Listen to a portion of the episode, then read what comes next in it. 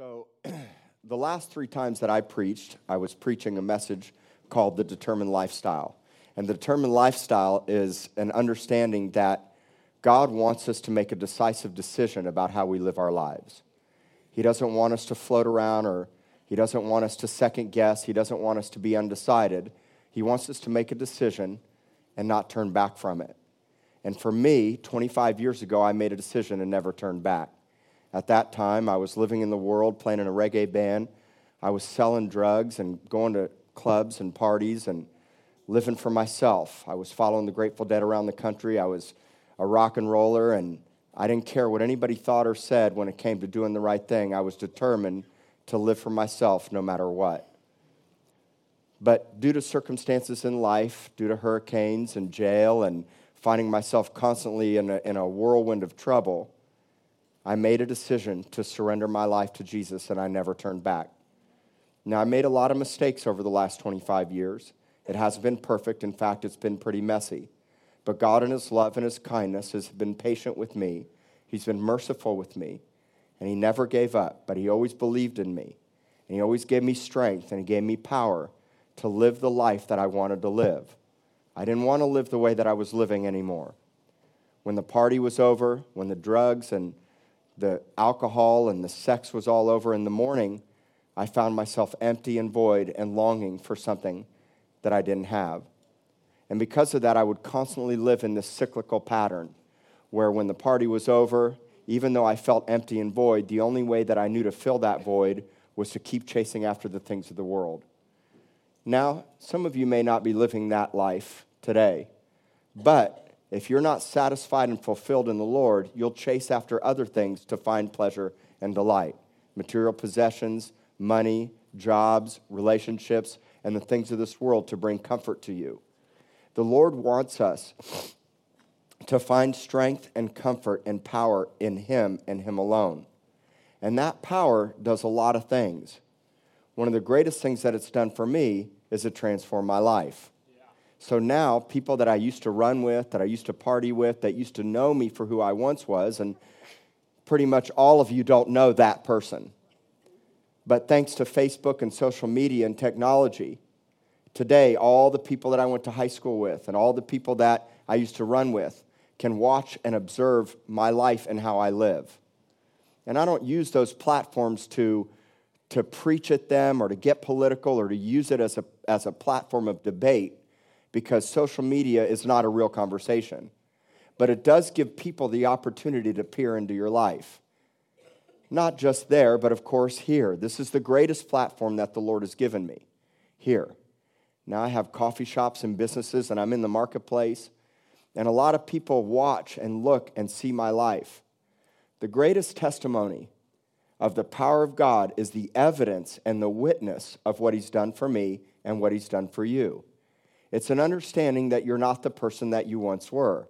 It's an understanding that the way that you used to live, you no longer live that way. It's also a picture of God's transforming love in you that when people see you, they can see how active and present and real He is in the earth. The greatest way that God proves His existence and proves Himself is through people not palm trees and blue skies and white clouds and seagulls, though I like those things. I like the beach and I love mountains and I love what God has created, and I can see the Lord in those things. I can see the Lord in family, I can see the Lord in babies, I can see the Lord in what He's created. But the greatest way that God reveals Himself is through His sons and daughters. Because people look at you, they watch you, and they look to see do we really live what we say and what we declare and what we adhere to. 275 million people in this nation claim to be Christians. The challenge is too many people have a religious faith that doesn't demonstrate the accuracy and the power and the love of who he really is. Now, not everyone. I said too many people because sadly, religion has turned so many people away. So people have walked away from the Lord because of what they've seen in other people. But on the flip side, people will come to the Lord because of what they see in you. So we're going to talk about that today, and I'm going to conclude this series because I originally dove into the understanding of the cross and the power of the cross through a little bank of scriptures in 1 Corinthians chapter 2, verses 1 through 5. And that's all we're going to read today because this is, this is really a, a summarization of all of those messages. And it started out with me reading how Paul would teach and preach not with excellency of speech so that you would trust in man, but that there would be a demonstration of his spirit, of God's spirit and power, so that you'd put your faith in the power of God. And so, as I meditated on that, I was taken back a few verses to where Paul said, I determined to know nothing among you except Jesus Christ and Him crucified. You see, I want power. I want power not just to walk in the miraculous to set other people free, but I need power in my own life to love my wife right. I need power in my own life to love my children right. I need power in my own life to lead this church right. I need power in my own life to manage my businesses right. You need power in your life to do relationships right. You need power in your life to not only lay your life down, but to love yourself. Because if you don't have a love for yourself, how can you really love others? And as we dive into the marriage and family series in a few weeks, we're going to talk about the greatest commandment, which is to love the Lord your God with all your heart, mind, soul, and strength, and to love your neighbor as yourself. And so, if you don't have a passionate love for the Lord, and you don't understand that love that He has for you, and you love yourself in Him the right way, you'll never be able to love someone else. And Prophet Kevin said last week it's impossible to love your wife and be a bad son.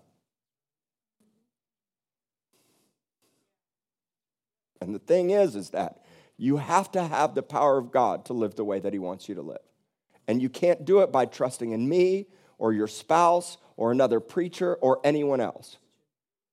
There has to be effective working power to transform your life and to give you the strength to live the way He's called you to live and to show that to everyone around you, especially your own family and your children. As believers and followers of Jesus, God gives us the power to do many things for many reasons. It's power to bring healing and life and comfort to the broken and the hurting. It's power to reveal God's love by demonstrating his supernatural power on earth. It's power to lay our lives down for one another. Power to not only carry our own cross, but to help other people carry theirs. Jesus even needed help carrying his cross. It's power to become a trench fighter, to help you overcome the struggles and challenges that you face in your life and marriage. It's power to have reality based conversations and to not walk in fear and shame of what other people are going to think about you, or to not walk in fear and shame to tell somebody else the truth, frankly, in love. It's power to dream, it's power to see, and it's power to speak the hidden mysteries of God. I love 1 Corinthians 4 1 and 2. I go back to it all the time because it talks about us as servants and stewards of the mysteries of God and that we must be found faithful with those stewards, with, with those mysteries. I want to see, I want to dream. I want to live life to the fullness, not just barely make it every day. It's power to be faithful stewards and representatives of Him on earth.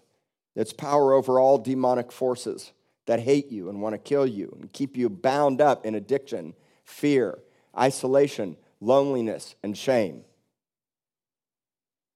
It's power to walk in light and continue the ultimate defeat of the enemy and every principality that Jesus already defeated, but now hates you and wants to destroy you and keep you back from your purpose on earth. It's power that causes us to have faith and trust only in Him. And it's power that doesn't come from yourself. It's not behavior modification. It's not another self help book. It's not another church service. It's not another ear tingling message. It's power that transforms you and causes you to become everything God wants you to become. And it's power that causes you to overcome hardship, difficulty, adversity, because it's going to come. And see, tension and hardship actually makes you stronger. There's got to be tension because tension makes me desperate. Tension makes me vulnerable. And you can't live a life where you only seek pleasure and avoid pain. That's behavior modification at its finest. That's self help at its best. That we live a life doing all we can to avoid any pain, any hurt, any rejection, and any adversity. But transformation always includes pain.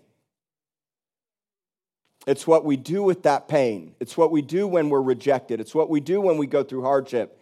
That's the key. But it's going to come. And if you respond rightly, and if you lean upon Him in vulnerability, and if you come out of hiding and say, Man, I am a mess, but I'm a beautiful mess, and I need somebody to love me where I'm at and not beat me over the head with the Bible or kick me when I'm down, but I can come into the light and not walk in shame and fear because of the mistakes that I've made or that I'm making. And there's mothers and fathers that care and love others like their own children, like the way God loved his son and loves us. That's key. We need that power to accurately reflect him. And it can't be religious facades. My kids watch my every move. They're three and five. Your kids watch your every move, and your kids will watch me, and my kids will watch you. So we have a great responsibility, but it's a responsibility that if it's not real, if it's not authentic, you can't fake it till you make it, guys. Just be real, be open, and find somebody that you can talk to that will love you and care for you, but ultimately point you to Jesus and cause you to have faith and trust in the power of God. God gives us power to become everything that we were destined to become. He gives us power to be who you were intended to be, and He gives you power to love yourself. And we'll talk about in a few weeks how you lay your life down and don't live a selfish life, but yet you're supposed to love yourself. There's tension there.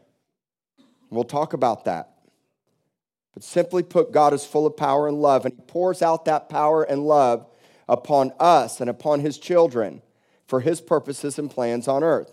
So let's look at 2 Corinthians verses 1 through 5. So I've been, been stuck here for like six, seven weeks now. It's not that I'm ready to move on, but I want to conclude this, and we'll always come back to it because these are staple scriptures of Rock City Church. Because in a world where there's churches and mega churches teaching you behavior modifications and five principles and great wisdom and great teaching and very profound and very charismatic, in that world, we need more than that. There's got to be a demonstration. There's got to be a testimony of his power and of his love. So let's look at this. Second Corinthians chapter or I'm sorry, 1 Corinthians chapter 2 verse 1. And I, brethren, when I came to you, did not come with excellence of speech or of wisdom, declaring to you the testimony of God. For I determined not to know anything among you except Jesus Christ and Him crucified. I was with you in weakness, in fear, and in much trembling. And my speech and my preaching were not with persuasive words of human wisdom, but in a demonstration of the Spirit and of power, that your faith should not be in the wisdom of men but in the power of God. So, as a Christian, the way we live should keep that, uh, keep verse 4 up. I'm sorry, keep verse 1 up. As a Christian, we declare the testimony of God. We declare his testimony. And people who observe our lifestyle should see the evidence of God's miraculous power to heal and transform a person's life. It's no longer living the way that we once lived, but it's being changed into a new person who we were always destined to be. People are watching, and they're witnesses to the reality of who we say we are, what we believe in, and how we love and treat them. Everyone's declaring something by our life and the way that we live. The question is, what are we declaring? So for me, I lead a motorcycle ministry to outlaw bikers. These are people that absolutely do not like Christians. They're mostly atheists, some Satanists. There are a few believers, not a lot of disciples, but for the most part, these are people that really don't like the hypocrisy of Christianity. And after years and years and years and years of making attempts to build relationships with some of these people, I finally succeeded. And you know how I succeeded? Because they watched and examined my life to see if I was authentic and if I was the real thing. And it came with slander, it came with being mocked, it came with being lied about, it came with lots of hardship and adversity. But finally, relationships were built, and now they watch even closer. I have people from my past that used to run with me that, when I first gave my life to Jesus, mocked me and laughed at me and didn't want to ever be my friend or talk to me because they thought I was going to be some religious weirdo. But now, years and years later, they've come full circle as they've watched from a distance to see how my life has truly changed and how I'm not the same person that I once was. And so they still watch and they're still looking closely at our lives. I'm not saying that to put pressure on you. I'm saying that to say that we have to have a testimony and a declaration that accurately reflects who he is. And so the word testimony, let's talk about that for a moment. The word testimony means something evidential it means that there's evidence. Think of a witness that's on trial that's called to give a testimony about something that they saw or something that they experienced. It's evidence that proves, which in turn brings a conviction. And so when people see your life, there should be a conviction in other people's life.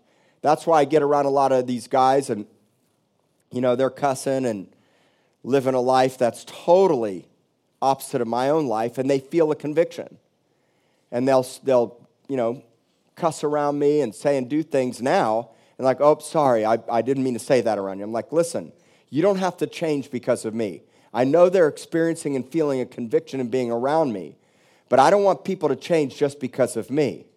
I tell them, be yourself, I'll take you as you are. Because God is the one that does the transforming work in their lives. But my life is a witness and a testimony and an example of God's transforming power. And so, because He rules and radiates in my life, it brings conviction to their lives. Because there's a testimony in my life, it brings conviction in their life. But what we first have to know and what we first declare is the testimony of God.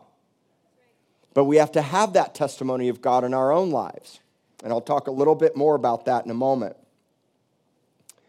So, a testimony is something that's evidence.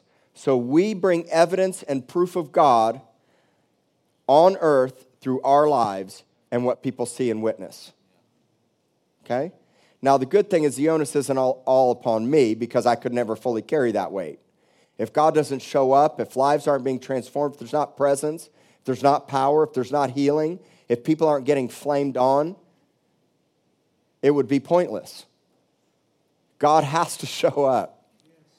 But if I stay in position and if I'm not afraid to declare his testimony, which is what he did on the cross, how he resurrected, how he loves you, how he cares for you, the purposes that he has for you, if I'm not constantly pointing you to him and living that for myself, there's not going to be that presence and that spirit and that power the way that it should be. Our lives should clearly and accurately reflect the transforming love and power of God, no matter what people say or think of you. And there's got to be no shadow of a doubt. Okay? I call it the demonstration declaration. It's not with persuasive words or excellence of speech, but it comes from a demonstration. We actually declare who God is by demonstration. Of course, we have to preach and teach and train and equip. Of course, we have to have those things. But there's got to be a demonstration. Man made religion isn't going to cut it anymore. God wants there to be a show me reality so that people have examples to follow and can more easily grasp the truth for themselves. The basis is, is if He did it for you, He can do it for me. And because I've seen His work in your life, I want it for myself. Now, if I had time, I would jump over to 1 Peter chapter 2. Because 1 Peter chapter 2 talks about this whole concept and understanding of us being pilgrims and sojourners. That ultimately, earth is not our home, heaven is. And ultimately, we're aliens and foreigners living in a land with the world that ultimately is not our home. And because of that, Peter begs, begs us to live a life that's worthy of the call that's upon us. And he begs us to put away anything that's lustful and sinful that's warring against our soul. And he says that because people are watching. That's the whole premise of 1 Corinthians 2. I'm sorry, 1 Peter 2. And then he goes on into loving and serving well no matter how other people treat you being honorable to the laws of the land, being honorable to the president and the governors, even if they treat you wrong and harshly and poorly because they did the same thing to Jesus. So he uses this whole example of Jesus at the cross of the way we should live our lives. But I'm not teaching on that today because I don't have enough time. But I'm telling you, I've been reading 1 Peter 2. If you, if you want some good homework, something great to read tonight, read that. Because when you get an eternal perspective in your heart, and when you understand, man, I'm surrounded by a cloud of witnesses. I mean, you don't have to be in my position. Trust me, your coworkers, the people that, that pay you for a job, your family, your every, you are being watched by somebody. So God wants to give you power to live a transformed life. And He wants us to put our faith and trust in that power and not in man and not in our own selves. Okay? So, people are saying, Show me. If God's real, show me. People, everyone has a component of God's DNA inside of them. Everybody does. And everybody ultimately has something inside of them to look for God and to want to experience. Even if they call themselves atheists or Satanists, I'm telling you, everybody does. And when there's people that walk in greater power and greater authority and greater love than what the world has to offer and what the devil has to offer, people will take notice. God wants to put you on display. God wants to put you on display. The Lord told me prior to us losing Eden, prior to Hurricane Harvey, prior to all, all the struggles with my health over the last year and a half, he said, I'm putting you on display. I even said it publicly out of my mouth. And one of the ways that God put me on display is by going through massive amounts of hardship and adversity, but coming out stronger, more in love, more powerful, more healed, more strengthened, so that when other people go through adversity and hardship, they can say, Man, if he did it, I can. And if God could do it for him, I'm going to believe God can do it for me. And that's one another understanding in 1 Peter chapter 2 is that Peter says, look, live upright, live godly, even when you get slandered as an evildoer, and you will. Anybody that desires to live a godly life will be persecuted. Anybody. He says, no matter what comes against you, I want you to live this way, and here's why so that when people get visited personally by God, they'll glorify the Lord because what they saw in your life. It's all in 1 Peter 2. I'll teach that at some point. There's something powerful in a demonstrated testimony. And so I want you to take a look at verse 4. Pull up verse 4. My speech and my preaching were not with persuasive words of human wisdom but in a demonstration of the Spirit and power. Now just leave it there for a moment. This one particular verse, and then the next one, which we'll read in a second, got me all into going deeper in the cross, going deeper to understanding the power of the cross, to going back to the beginning, because I want to walk in supernatural power. We live in a day and age where everyone's looking for really good preaching, teaching, wisdom of man, super deep, practical understanding, five points. I've had people leave this church because I don't teach more from a more principled position. Three points, five points. It's not behavior modification. I don't know what to tell you. I don't want to get I don't want to fall into this trap. And I can also fall into this trap in my own believing in my own self.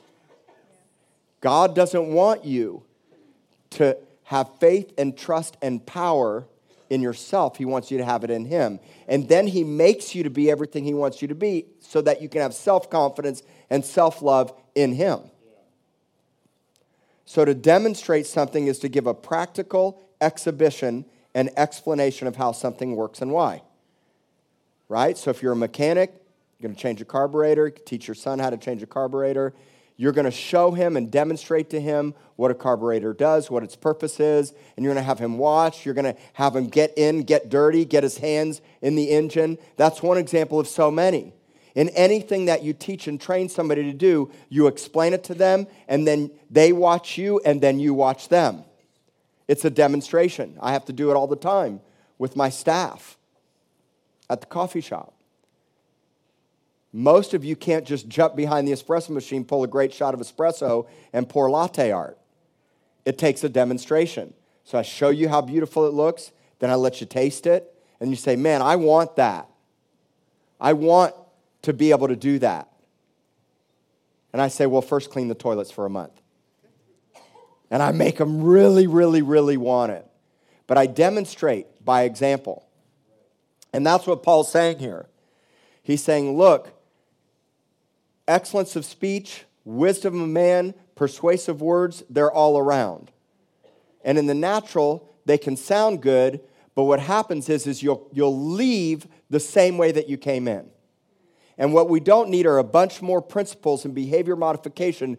We've got to have a demonstration of power. There's got to be a demonstration. And so a demonstration is this understanding that not only am I giving you practical understanding of why something works and how to do it, but I'm also proving the existence of something. And I'm doing it publicly. That's a demonstration. Because first you get it for yourself and then you give it away publicly. And you may not have the, the you may not be in the position that I'm in, but I can assure you, you have a pulpit and a platform somewhere. Every one of us do. We all do. So there's got to be a demonstration. And so Paul would make a profound statement lives, speech, and preaching that demonstrates the Spirit and power is what everybody's looking for. They need proof. People are looking for proof. And instead of people finding that proof and trusting themselves, others, and religion, he wants us to have it in him and his power. Look at verse 5. The reason why it, there was a demonstration is for this scripture right here. And we live in a world where we're constantly looking to the next church service, we're looking to the next preacher, we're looking to the next feel good moment. I mean, Christian TV is full of some great excellent preachers. And it doesn't mean that you can't get things from them. But what we really need more than anything is to put our trust and faith in the power of God. So I said, Lord, I want that. I want that in my life. And he said, then go back to verse 2. Let's go back to verse 2. Paul made this decision to only know Jesus and Him crucified. And I know that that can sound just so super spiritual, but guys, we live in a day and an age where we have to be. I'm just telling you. We have to be separated and called out from the things of this world. You know, and as I grow older, I'm coming to a place where I want less and less and less and less of what the world has to offer and more and more and more of what Jesus and the kingdom has to offer. I find the things that I once really liked and was a part of not as enjoyable anymore because all I really want to know is Jesus and Him crucified. And when I know Jesus and Him crucified, what happens is that becomes a message that flows out of me. And now, in every situation, whether you're facing devastating relationship issues like divorce, or whether you're facing a crisis at your job, or no matter what you're going through, when you know Jesus and Him crucified, you get the answers and the power to overcome. And now the message that comes out of you gives power to transform somebody else's life. See, I love power. I love power. I want to lay hands on the sick. I want to cast out demons. I want to pray in other tongues. I want to move in the miraculous. I love those things. But I need more than anything miraculous power to live a life that accurately reflects who He is because people are watching. And there's another scripture in the Bible that says, always be ready to give an answer for the hope that's inside of you. Always be ready. And the more ready I become, the more positioned I'll be to help you and everyone around me. Because God will divinely orchestrate them. He'll divinely orchestrate divine appointments. No matter where you're at. You're in the hospital, and God says, Keep your eyes open.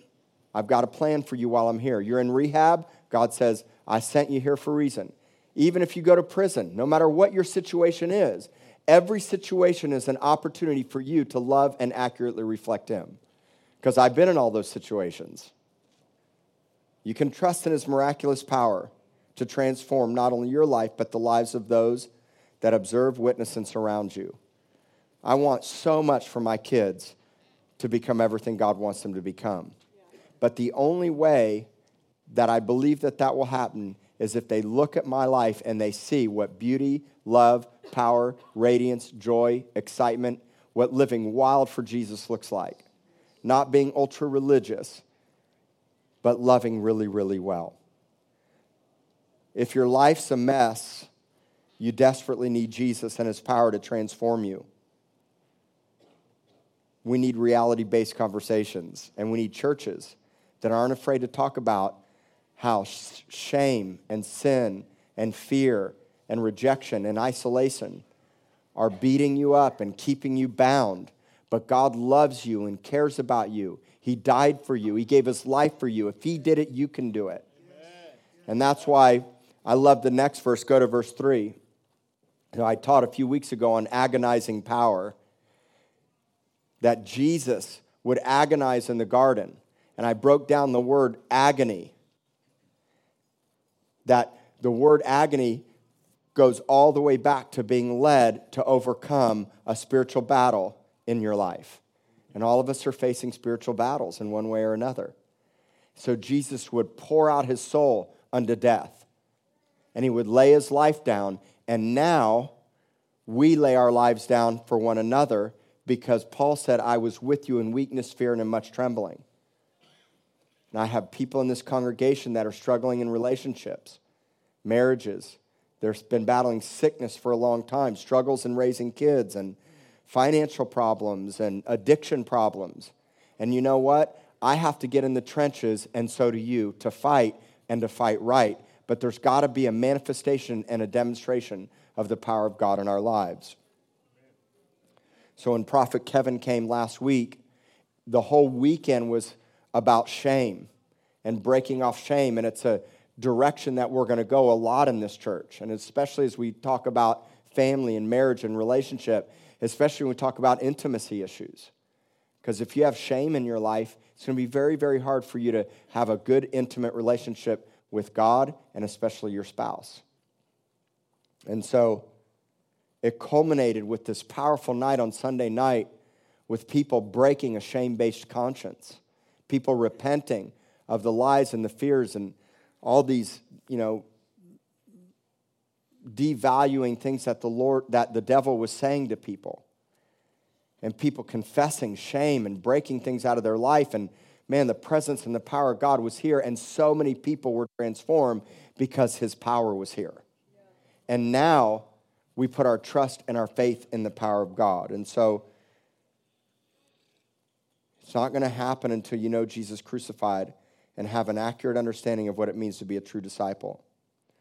And I want to challenge all of us today to make a determination to stop trusting in our own power to transform ourselves. Make the determination today to surrender every area of your life to His love and His power.